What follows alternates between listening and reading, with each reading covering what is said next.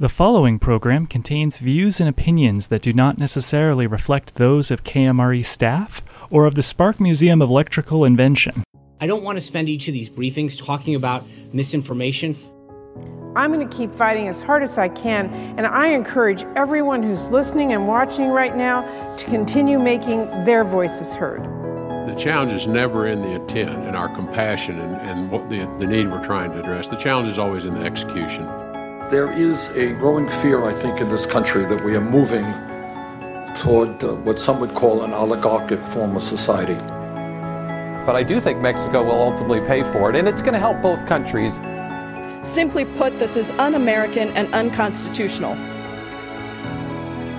This American carnage stops right here and stops right now. Welcome to the American Carnage Report. I'm Dave Willingham, and today I'm joined by Mike Estes and Devlin Sweeney. Uh, starting off tonight, we've got uh, once again more than 40 white supremacists taking to the streets in Charlottesville, chanting, The South will rise again and Russia is our friend. They hung out for little under an hour, just long enough to draw some counter protester activity, and then they all went home. Did you guys see that? Just a bit. It, it seems um, I saw some chatter about this earlier in the week that that perhaps the tactic is is to in, intentionally draw out counter protesters, uh, get imagery of counter protesters interacting with police, and then point out, well, look, well, they're violent too, or, or they're also bad, um, and, and that that is perhaps the reason to do this for those white supremacists. At this many people, I think we should just ignore them. I, I mean, it, it, what it was 40, 60 people. I, I can find that many people downtown protesting on, on any given week about something. That's true. And that, you know, I, I kind of had a thought like, this is a small thing. It was obviously just an attention grab, but I feel a little torn on that because I I don't like giving Spencer, the organizer, attention because that is what fuels him. That's what that's what makes him happy. But simultaneously, I don't want to live in a world where this is just normal. This is like the the background Nazi noise that we've all tuned out. I mean, you could try and discredit them in the way they usually discredit liberal protesters, which is refer to them as people in Halloween costumes. Yeah, ignoring it seems like the right thing to do strategically, but you're right. Like over time, is it just oh we, now there's a there's a weekly um, torchlight protest, you know, and it is the the the images from the first night in Charlottesville of the tiki torches, um, you know, that lighting is so ominous, um, and it was so widely condemned. Though, though that was um, called out as being, you know, either the term Nazi or white supremacist. Um, the things they were chanting were, you know, against anti-Jew, um, and and that was widely condemned by conservatives. And so to, to, to repeat that and not to, to, repeat that not in a more mainstream version of their views, but to do it ex- sort of exactly the same. The same imagery, the torches, um, the monument, the the chants are completely over the line. Um, is very intentional. Um, they're not trying to to soften their message. They're trying to poke someone to get a reaction. So I'm still stuck. I'm clearly being trolled. I don't know the right way to respond. Well, so whenever I look at this, I try and look at what is it they're trying to accomplish. Well, they're trying to become more visible. They're trying to get attention, and they're trying to uh, draw energy towards that or against against it. So it seems like the best way to deal with it is to deny them that to deny them that attention. Because then, if there's no cameras pointed at them and no one's paying attention, then it really is a bunch of grown men dressing up in white costumes marching around with tiki torches. Yeah, it's tough. Moving along overseas, uh, Catalonia was last an independent country in the 12th century before they were absorbed into the Kingdom of Aragon. Uh, in the early 20th century, there was uh, beginnings of a independence movement. They achieved some regional autonomy that went away during the Franco-Catholic authoritarianism years, and uh, since the 70s, they've become a bit more independent, like a number of Spanish states. And uh, uh, the, just last weekend, they held an independence referendum to explore becoming a new country. It was uh, declared illegal by the Spanish government and triggered a heavy crackdown by uh, the federal police. More than 800 people were injured. Uh, ballot boxes were seized. In the run up to it, we saw the Spanish government seize the Catalan internet domain name system, which is the .cat, .cat uh, top-level domain. Uh, it uh, they the Spanish government ordered Google to remove an app that helped people find their polling place. It was really quite dramatic and shocking the amount of reaction from the Spanish government, but they've also, for many years, had to deal with uh, the Basque separatist movement, uh, also in the northeast of Spain, that uh, uh, uh led to many years fighting ETA, the terrorist group. Did you guys follow that at all? I, I found it to be really disheartening because, uh, on surface level, like if a group of people get together and they want to hold a re- referendum and they want to be autonomous, that's supposed to be what democracy is about. That's supposed to be choice. That's predeter- That's determinism. Uh, and this felt like a harsh knee-jerk reaction to people trying to decide whether they wanted to be independent or not. It would be like if when Brexit occurred, if Germany and the UK had gotten together and crushed down on England. It just seems wrong.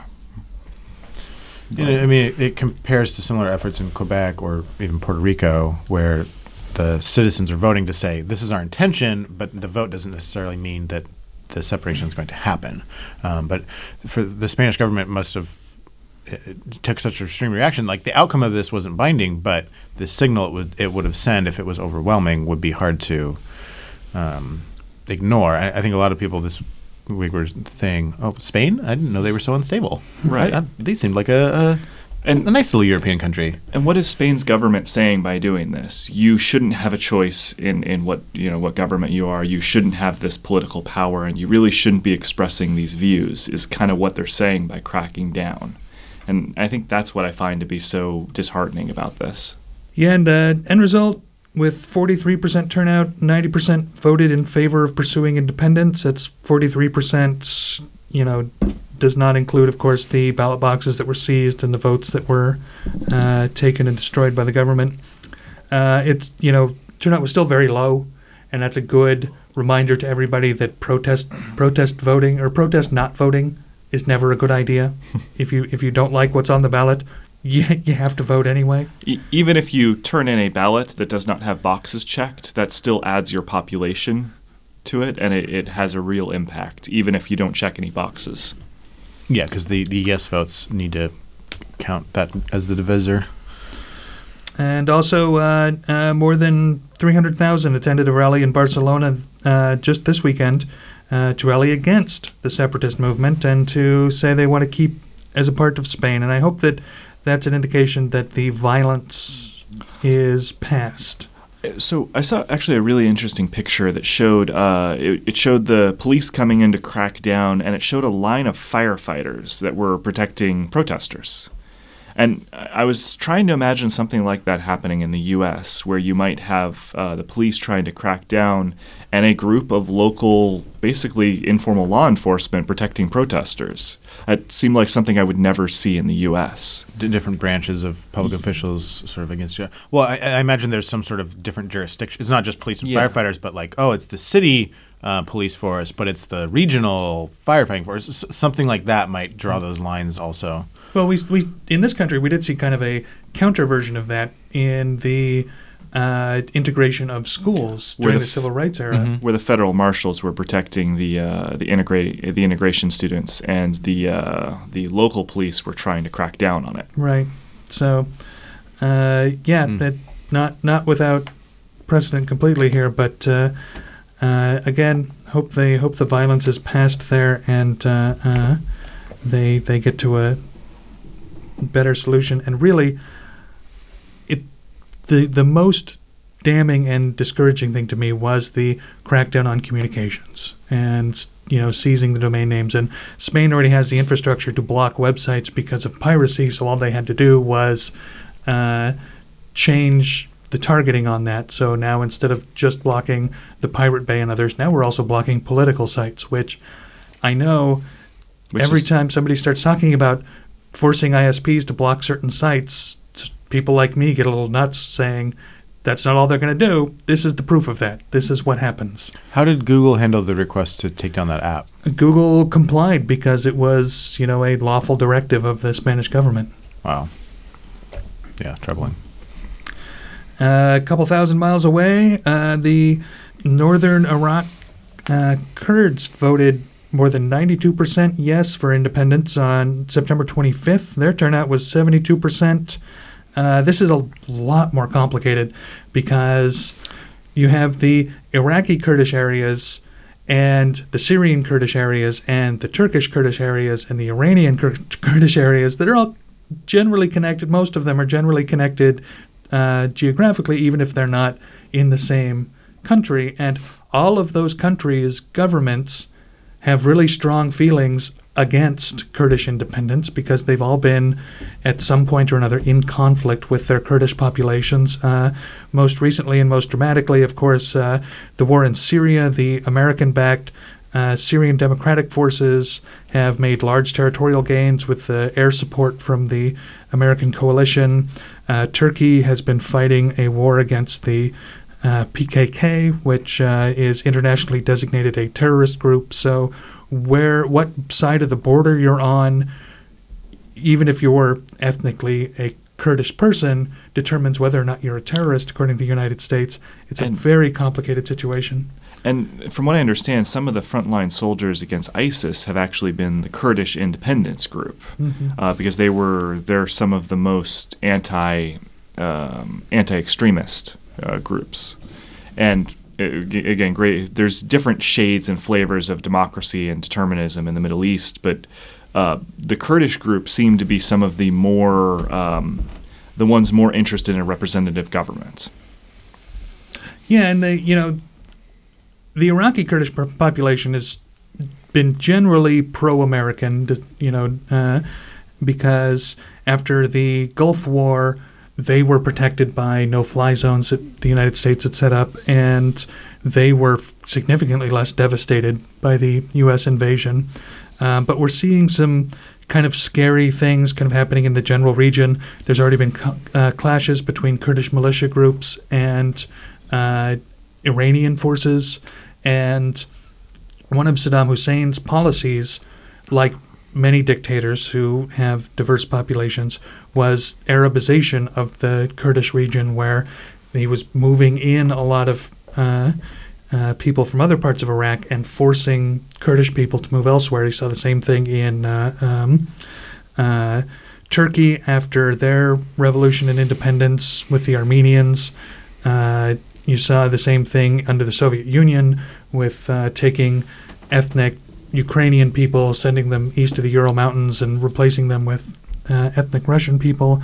And so now, even the people in this Kurdish region are not entirely Kurdish people. There are Arabs who are potentially going to lose out uh, in the in the face of this. So it's a very complicated situation.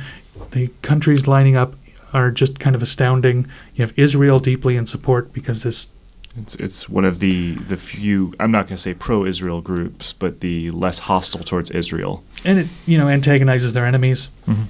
Uh, Saudi Arabia is generally in favor because it antagonizes Iran. Uh, But but the idea that you could get uh, four countries to basically give up a section of their country in order for an independent country is kind of a it, it takes a lot of political will.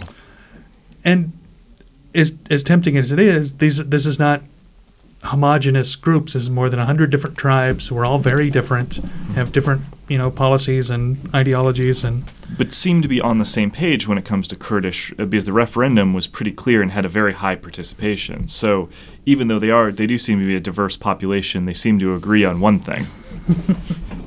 very true. We're going to take a quick break, and we'll be right back after this. You love KMRE Community Radio, and you love to eat. This Tuesday, October 10th, you can do one for the other. That's right. Come down to Casa Que Pasa and order a jumbo potato burrito. For every jumbo potato burrito sold on Tuesday, October 10th, Casa Que Pasa will make a donation to KMRE. Not only that, they will match any in house donations up to $200. So come on down. Eat a jumbo potato burrito for a good cause. KMRE, your community, your voice, your station.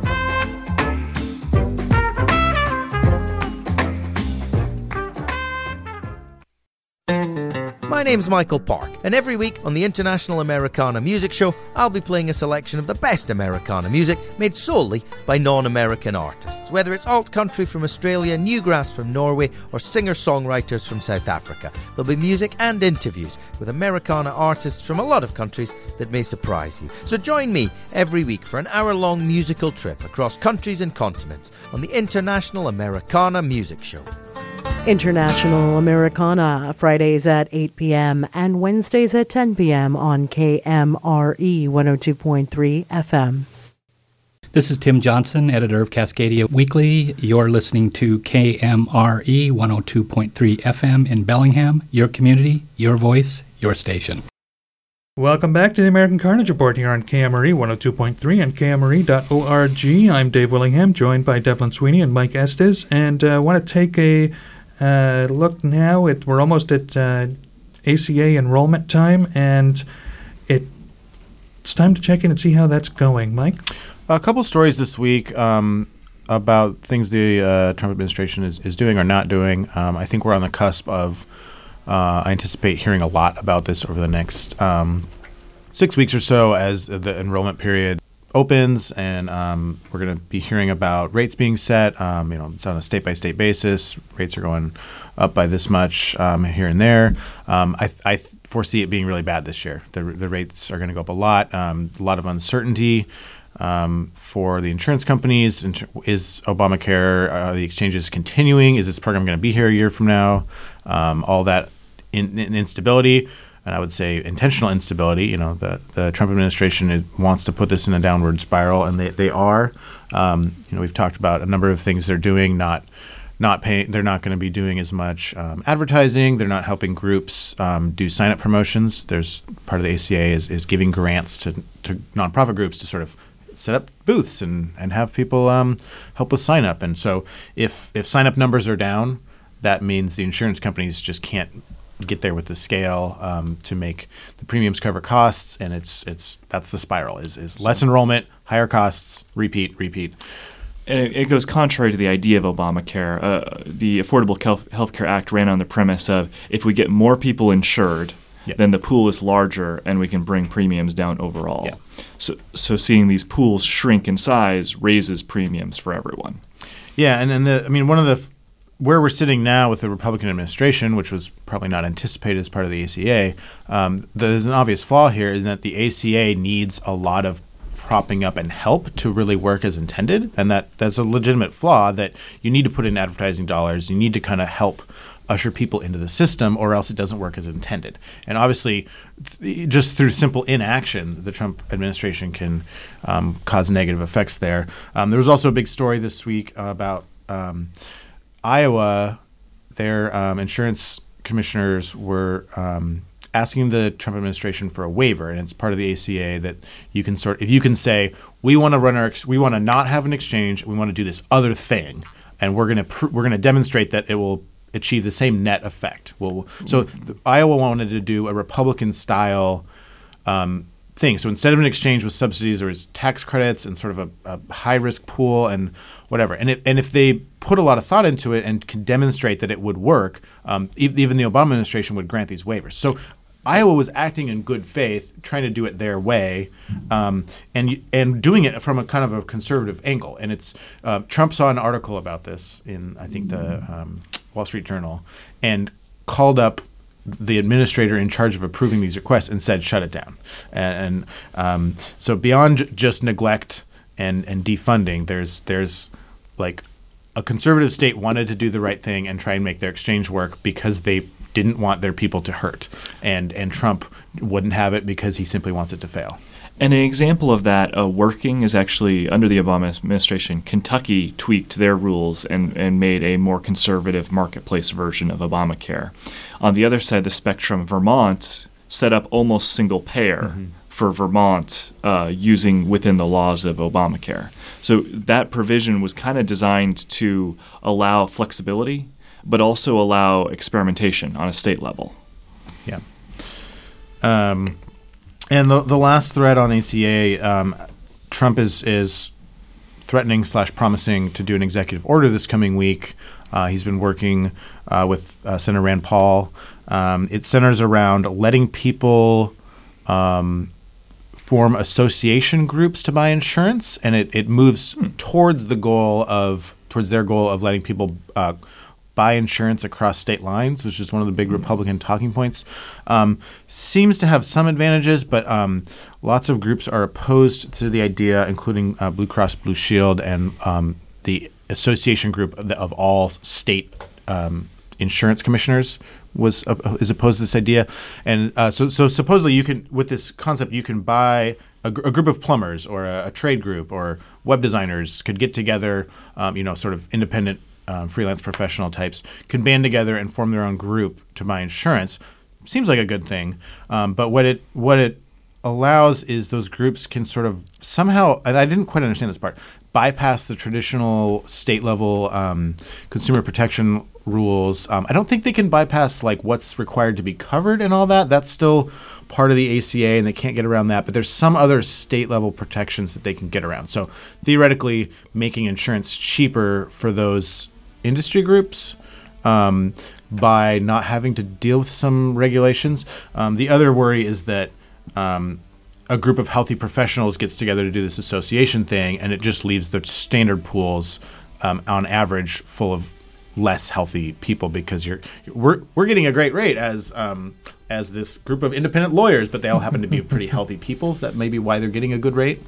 Um, but it's it's interesting to me to see that it's a fairly complex, wonky um, healthcare change. It's it's a it's a one bullet point, whereas the yeah. the the health reform that the Senate and House was trying to do was you know, a, a dozen bullet points. So if if Trump manages to pull off this one bullet point of pretty wonky, heady changes um, for all of its pluses and minuses, it's actually an interesting sign of some serious um, legislative or not legislative executive order, but some serious policy changes happening with an executive order. And and I like the idea of piecemealing it and the idea of getting away from your health care being tied to your employment uh, because I think that that is uh, something that's been a boat anchor on most healthcare policy.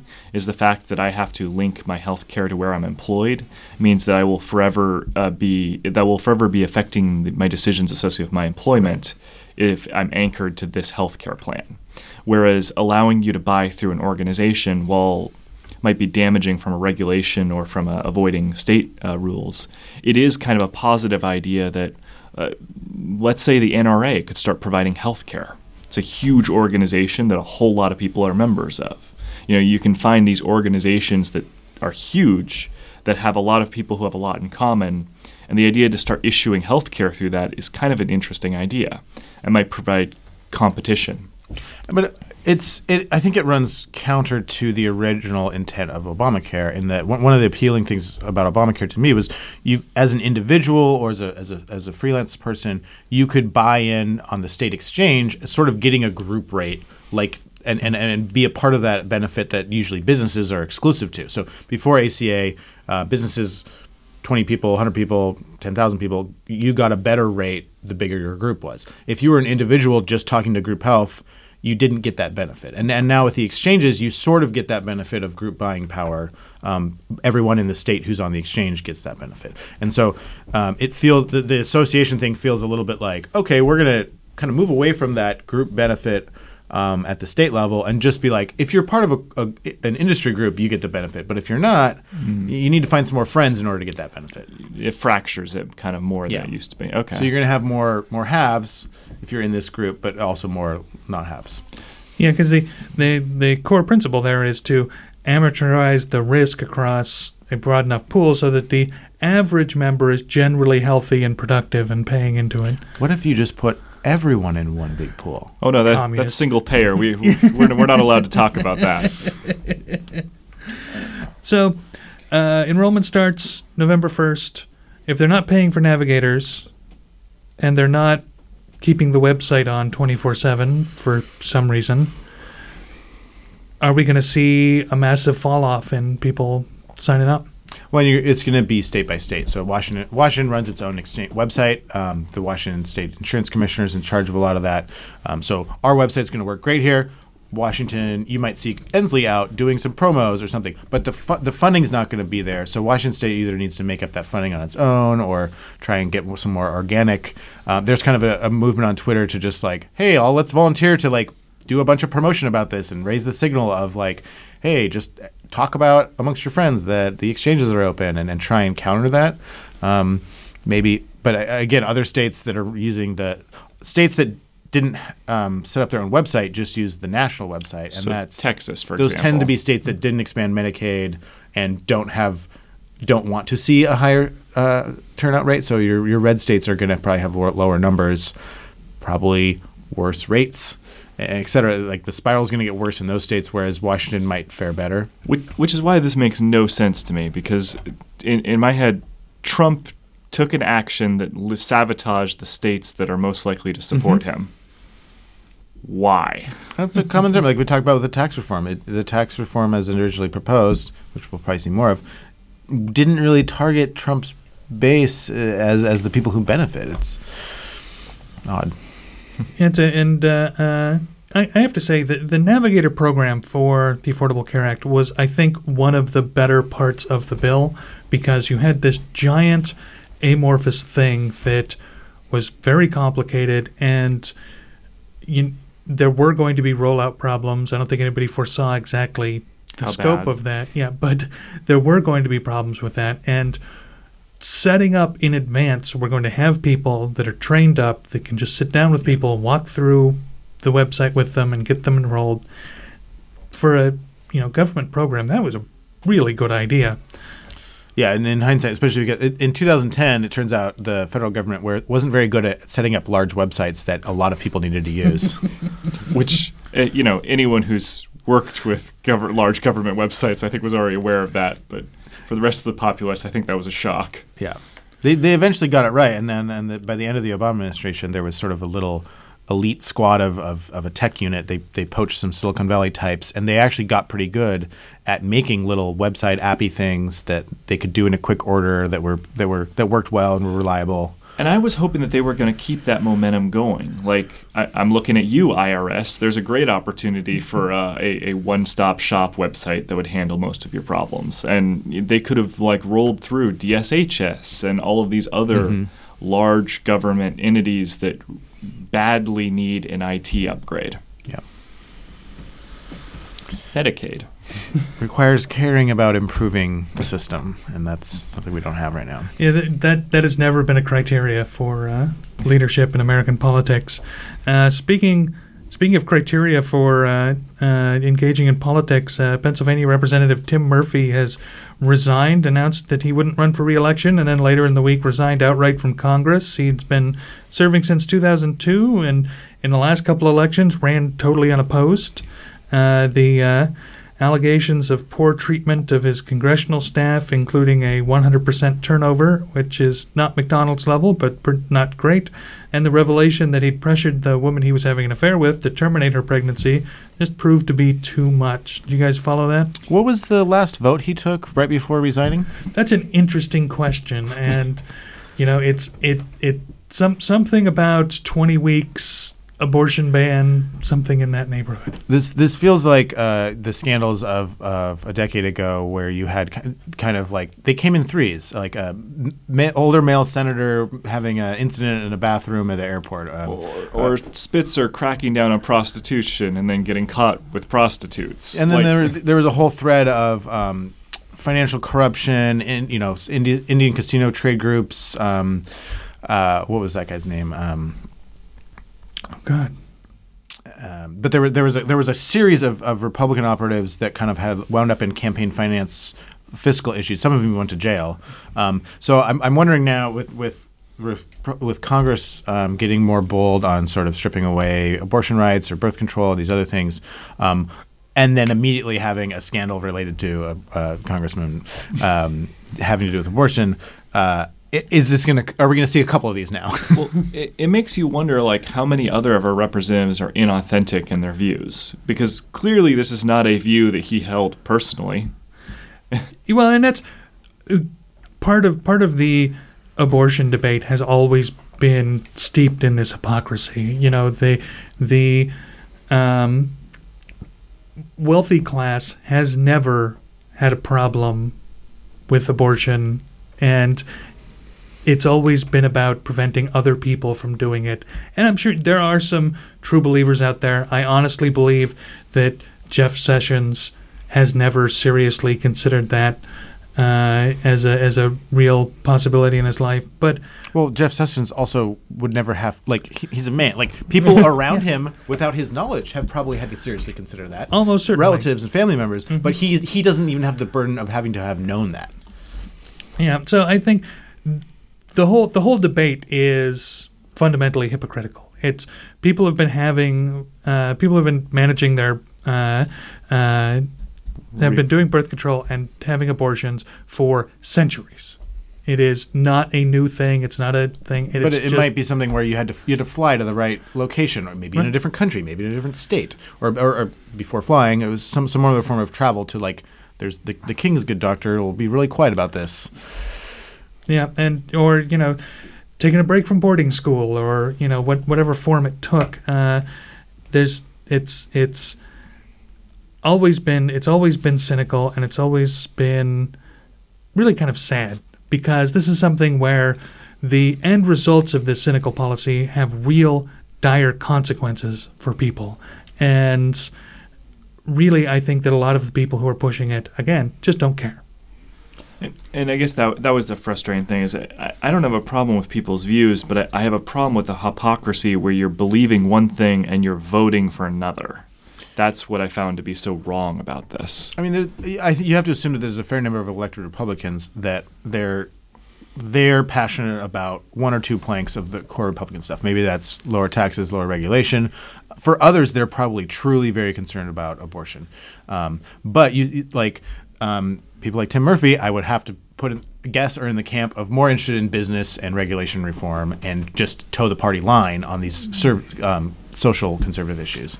And that there's, I mean, but, it's interesting to think. At what point does does their lock on gun control or their lock on abortion um, issues um, start to fragment? If you're like, wait. Two thirds of our caucus doesn't actually care about this. We're all just toeing the line. Wait, why? Why is this our, our central plank then? uh, or or just the idea that like you'd be giving because I've I've seen speeches from Murphy where he gave impassionate speeches about this and knowing that he didn't believe he didn't back it up and then when he was pressured about it the line he gave was that his staff wrote the speech for him Well, and this this gets back to what what we talked about at the top of the hour, which, you know, some things have just become background noise, and things like this fundamental cynicism in our politics. Um, the what what just popped into my head was when President Obama unveiled his stimulus package. Mhm. He said, "Here you go. This is a moderate proposal that we have slavered over to make sure that this is only targeted." worthwhile things and a group a bipartisan group of members of congress got together and said we're going to cut and i don't remember what but some number of dollars from this not because they thought it was wasteful spending not because they had an argument against that spending but they just wanted to say that they had done that and that's infuriating but that's just par for the course and i think this is in that same vein it's just giving speeches condemning abortion is just what they do. You know, I honestly don't think uh, many Republican members of Congress think Muslims are all universally terrible. Maybe I'm wrong, but I, I, I don't think that. But they're going to vote like they think that because that's just what they do. well maybe uh, Murphy's replacement will have a slightly different take on this Uh, un- unlikely. You know, the Pennsylvania 18th uh, went uh, went for Trump 58 to 38, Mitt Romney 58 to 41. But we'll see. There's already a couple of Democratic candidates who said they wanted to run against him. Uh, but uh, in a special election to replace him, the party, the Democratic Party, will have a convention. I'm not sure how the Republican Party will pick their candidate, but they'll pick one and uh, set them up to run for the rest of rest of this term. We're going to take a quick break. We'll be right back. At Resources, we promote sustainable communities and protect the health of Northwestern Washington's people and ecosystems using science, education, advocacy, and action. We have launched a new project called Washington Goes Solar to help homeowners and businesses learn about current incentives for home and business solar arrays. More information is available on this project and others at re-sources.org.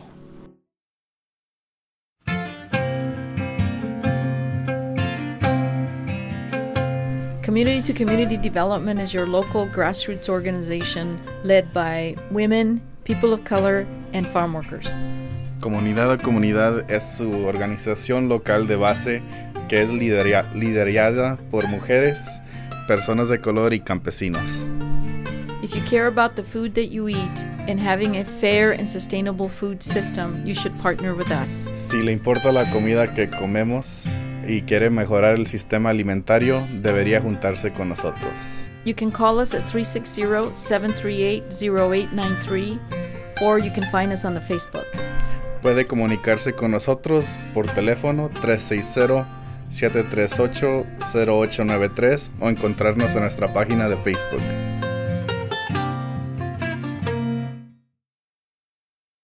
Become a part of the Spark Radio family and be a part of the listener supported independent community radio. We need your help to share community voices throughout Whatcom County, and every little bit helps. Donate today at www.kmre.org. Welcome back to the American Carnage Report. I'm Dave Willingham here on KMRE 102.3 FM Bellingham, joined by Mike Estes and Devlin Sweeney. And Devlin, you got some news for us on California's presidential primary. Yeah, so presidential primaries are usually determined by the national party. They they pick the dates, and then each state picks a date for when it is. But there's been since almost inception, there's almost been this uh, past practice that uh, Iowa, then New Hampshire, then South Carolina, then a whole bunch of block of states go. Super Tuesday. Super Tuesday. And this is especially important because so much of our politics is about the momentum of the candidate. So if someone does well in Iowa and they do well in New Hampshire, they tend to run the table from then on out. Uh, so this is why California's announcement last uh, couple weeks ago that they were moving up their primary to be just behind South Carolina makes so much of a difference. California having such a high population, it controls a little less than two fifths of the country's primary votes. So moving to be uh, fourth in line means that effectively, if you can do very well in California, you can run the table. Yeah, I mean the the small eastern states that um, traditionally have been the early primary states um, are, if not conservative, they're they're very much an older flavor. Like I mean Iowa, like you see people talking about farming a lot uh, in the early um, primary campaigning, and um, there's not much focus on on your sort of coastal, um, higher population cities, more urban areas. There's not a lot of discussion of those issues because those states don't come up early on, and often it's a foregone conclusion by the time they do. And so, um, uh, you know, it, it's very frustrating for me watching presidential politics because they're talking about corn oil, corn and farm bills, and um, you know, you you see you saw some efforts this time manufacturing jobs that were geared towards states that that aren't us. I mean, Yeah. we're, we're out here with the tech jobs, and they they bumped up Nevada to try and help address that, but it never seemed like it was enough. And also, I would argue that we have more in common with Colorado, Oregon, and California than we do with Nevada. I mean, the, the, the demographic trend lines projected out into the next few decades that indicate more people are going to be living in cities. Like we're going to be living in, in denser urban areas. I mean, people will always live in rural areas, but but numbers wise, like we need to figure out the future of our country in terms of like tr- urban transportation, like high speed rail, autonomous cars, biking and walking around cities. Like how how tall are buildings? Like where where are job centers? Are they in the suburbs? Are they downtown? Um, and like if those issues can get talked about at the federal level, like earlier on, um, I think that just sets the tone of, of what we're looking for in candidates. I think it'd be a good thing. Yeah, and it, I'm going to go ahead and disqualify myself from ever being remotely associated with a presidential campaign and just say having Iowa and New Hampshire right off the bat is really bad for our system. You know, both are states with really fairly n- narrow uh, uh, issue ranges.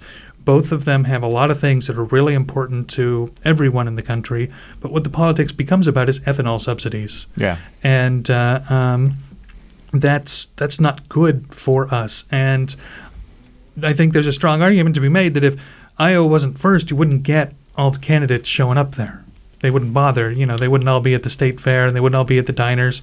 But You you know that a candidate is running for president when they start taking book tours in Iowa. right, you know that that's a convenient little hint. But uh, uh, I can't imagine the country would be worst served if we just made the first couple states, you know, random draw every year. Or, or we s- or we set it on a rotation. I saw one plan that was uh, you break the country into six regions, right? You know, the west, the south. You, you know, you break it into six regions. You pick one state from each region, and you put it into a block, and then you rotate. So every single every single season, uh, you have one of each region, and you do it in six blocks. And that would ensure that okay, maybe you're not first this time, but your issues come up 20 years from now. Yeah, I mean the the other problem is with the electoral college. Every every year, every four years, it's kind of like, oh, we, we know these three states or these seven states or, or this very small handful of states are going to be the key deciding swing states. Whether that's Pennsylvania, Ohio, Florida, sometimes Colorado, Nevada. No one saw it coming. Wisconsin, Michigan. Um, but you never see candidates campaigning much in, in Washington or Oregon or California or, or these big or New York even Mhm. um, these big populous blue states where a lot of people live, a lot of big companies are based, a lot of um, ideas and innovation happens, but candidates don't spend a lot of time there. They come out to fundraise. So every year there's a, there's fundraisers in Seattle that you know Bill Gates' house or the the, the founder of Costco or or whatever it is, and there's huge fundraisers in California, but there's not a lot of campaigning with the people in those states. They're they're written off as foregone conclusions, um, and California and Washington are a foregone conclusion for a presidential candidate. But what also happened is Michigan and Wisconsin were written off as foregone blue collar blue states and no campaigning happened there. I'm sure there was fundraisers there, um, and and we missed a big boat there. By like if if it was just popular vote uh, for president, you'd have to campaign everywhere, um, and that because you write off certain states, that was like the fatal Achilles heel in the Clinton campaign was us taking for granted um, that a state would be blue. Another effect that uh, California moving up is California breaks up by proportional voting, which means that uh, so typically by the time large states that do proportional voting vote, you're down to two or three candidates, which makes contested can- uh, contested uh, conventions almost impossible. But if you had California right off the bat when there was still six or seven viable candidates, you could see a situation where all of them hold a portion of the delegates which might make it harder for one candidate to break 50% of the delegates. So moving up California actually diversifies uh, the power of the candidates. Hmm. Interesting. Unless, and totally hypothetically, California has one strong, charismatic person who, as the hometown person, can sweep up a lot of those votes. Look, Arnold can't run for president. He's not. He wasn't born here. So, so you- you're referring to Senator Harris. I'm I'm not directly referring to Sen- Senator Harris, but someone who you know fits that exact demographic profile might see that outcome. So uh, another conclusion to draw from this is actually the uh, the DNC and uh, California leaning on the scale, trying to benefit their pick for president. So we've seen Harris already doing some large fundraising, and you've seen this now feels like shifting her home state to be earlier in the process is definitely kind of giving an advantage to a candidate. Which I thought the DNC might have learned its lesson that it's not a productive thing to weigh in on one candidate versus others.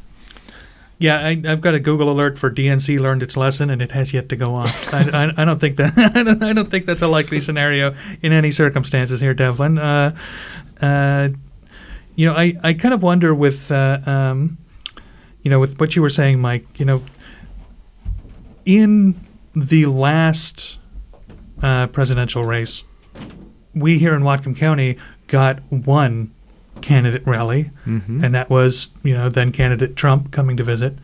Uh, I don't recall a presidential candidate making it this far north in Washington.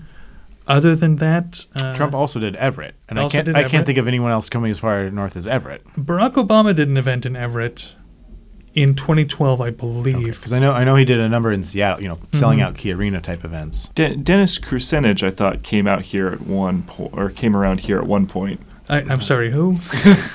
So I was I was, I was reading an article about um, Cambridge Analytica, the the company that provided a lot of data analytics for the Trump campaign, uh, in the context of the Facebook ads and um, not the Russian Facebook ads, but the the actual Trump campaign in house in the last two weeks of the election, they ran a bunch of targeted um, what are called dark ads. So if like if you go, sometimes you see an ad on Facebook, uh, and if you go to that company's Facebook page, you can't actually see that post. It's not a public post in their feed. It's only an ad. So if you're like only men between 18 and 35 should see this ad and if you're not in that demographic you just can't find it and so only people you want to see that material see it um, so they, the, they, the trump campaign ran a bunch of voter suppression ads targeted african americans with like really nasty um, videos of like they took hillary clips and, and made it you know made uh, amped up her saying something um, that was they positioned as, as racist and sort of depressing. They The targeted women, young women specifically, older women su- specifically.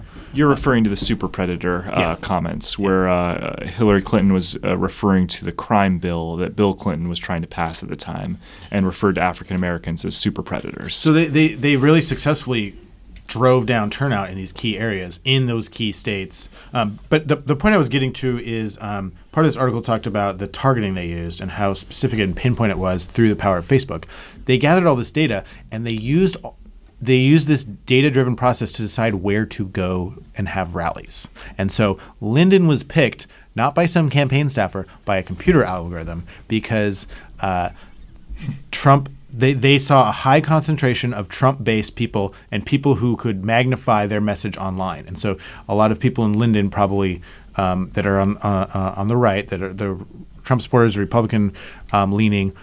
Their Facebook network is national, and they they share things in the right circles. And so, um, getting ten thousand people really excited about Trump in Lynden at the time, I mean, I went there to protest. It seemed weird. Why, why go to Why go to Washington? Why go to Whatcom County as Trump? You're not going to win Washington State. This seems like a waste of resources. But it actually wasn't a waste of resources. In th- that magnifying effect, those people are friends with people in other states. Getting those their relatives in, in, a, in a red state on board with Trump comes from being at a, a rally in Lynden, and that's why they did lots of small towns in Wisconsin and Michigan, and it was all data driven.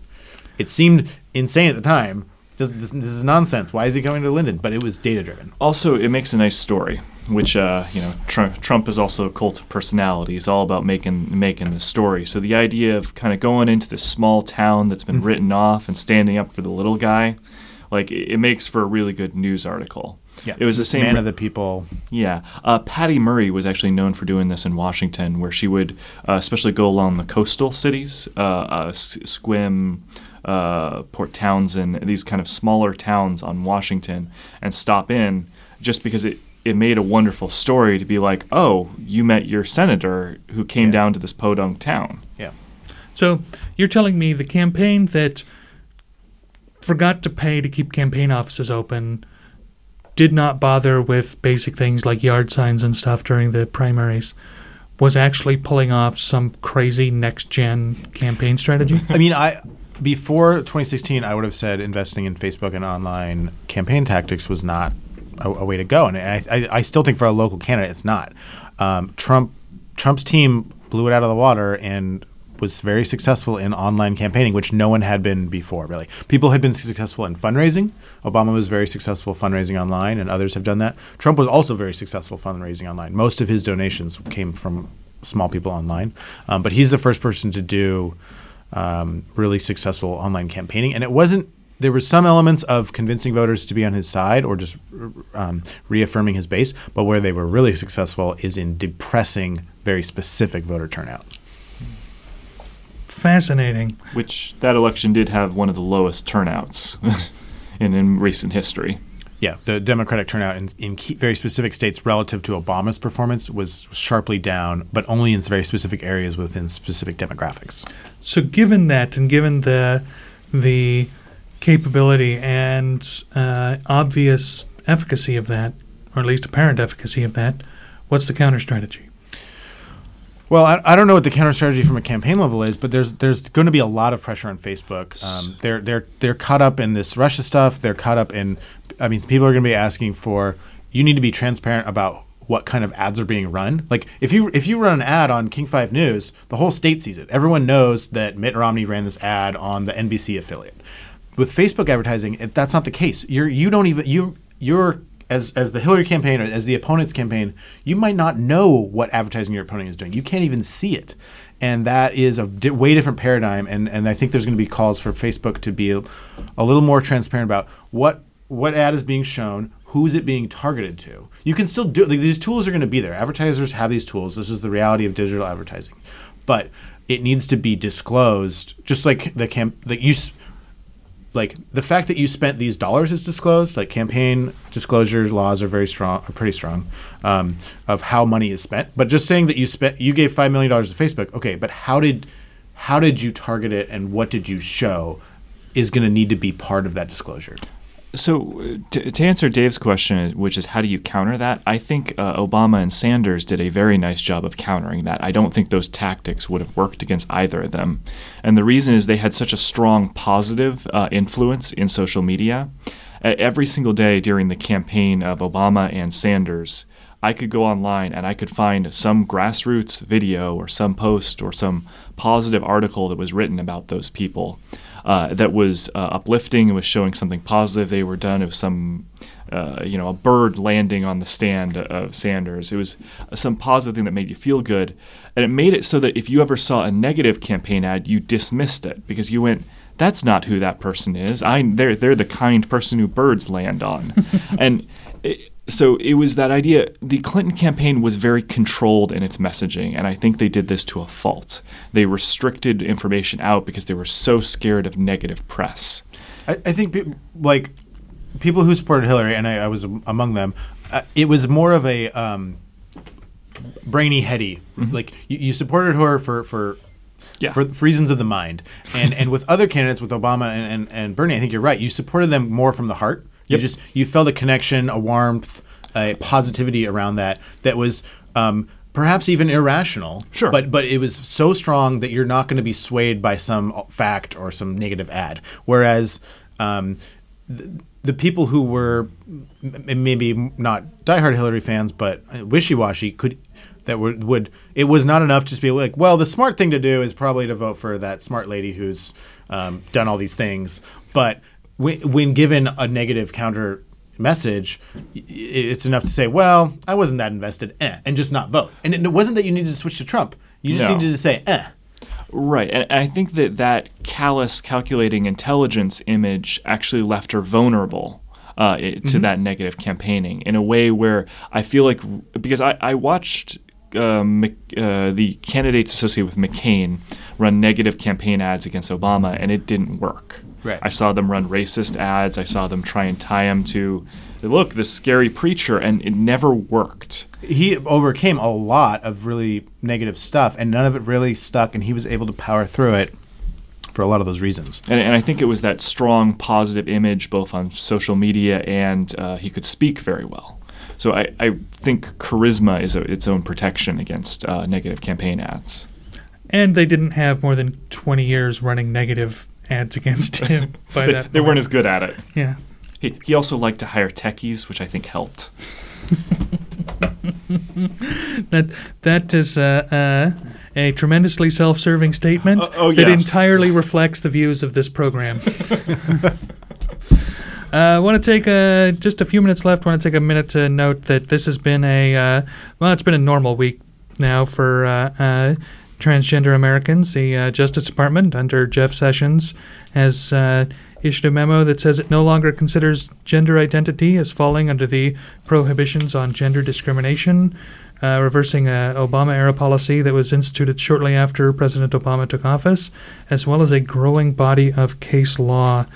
Um, this is very bad, and this is not a directive yet, but it is a indication of where the Justice Department is going to put its resources. And if it is not defending the rights of uh, transgender Americans in the way it should be, I think that that's uh, that's an indication that we are headed headed into a uh, somewhat darker darker place with that.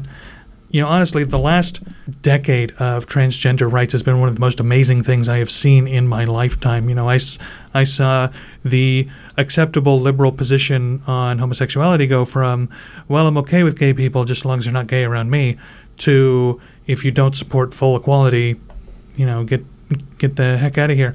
Um, but that that seemed like even just in my lifetime that took a tremendous amount of time, and I came, you know, pretty late into the party there. But you know, the the transgender rights movement still has a long way to go to get full equality. But uh, it was a, I thought, bright light on how much could be accomplished in a short time when you had a strong and dedicated group. And I hope that uh, the people that got us this far are continuing to fight for it.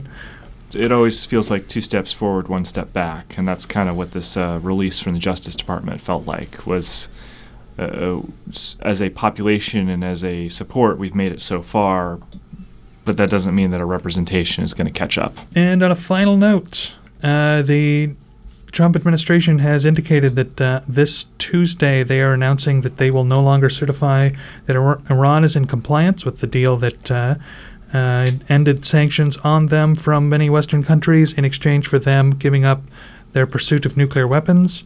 Uh, this will not have an immediate automatic effect. This is just a certification that is required by Congress. Uh, Congress can, with the decertification, institute new sanctions.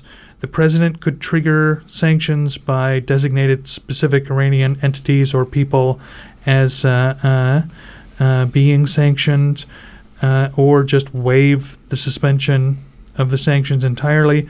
Uh, we're going to talk about this more next week. Thank you all for joining us. This is the American Carnage Report on KMRE 102.3 FM and KMRE.org. Our fabulous engineer is Sharon Mannix. And uh, thank you, Devlin. Thank you, Mike, for joining me. We'll be back next week.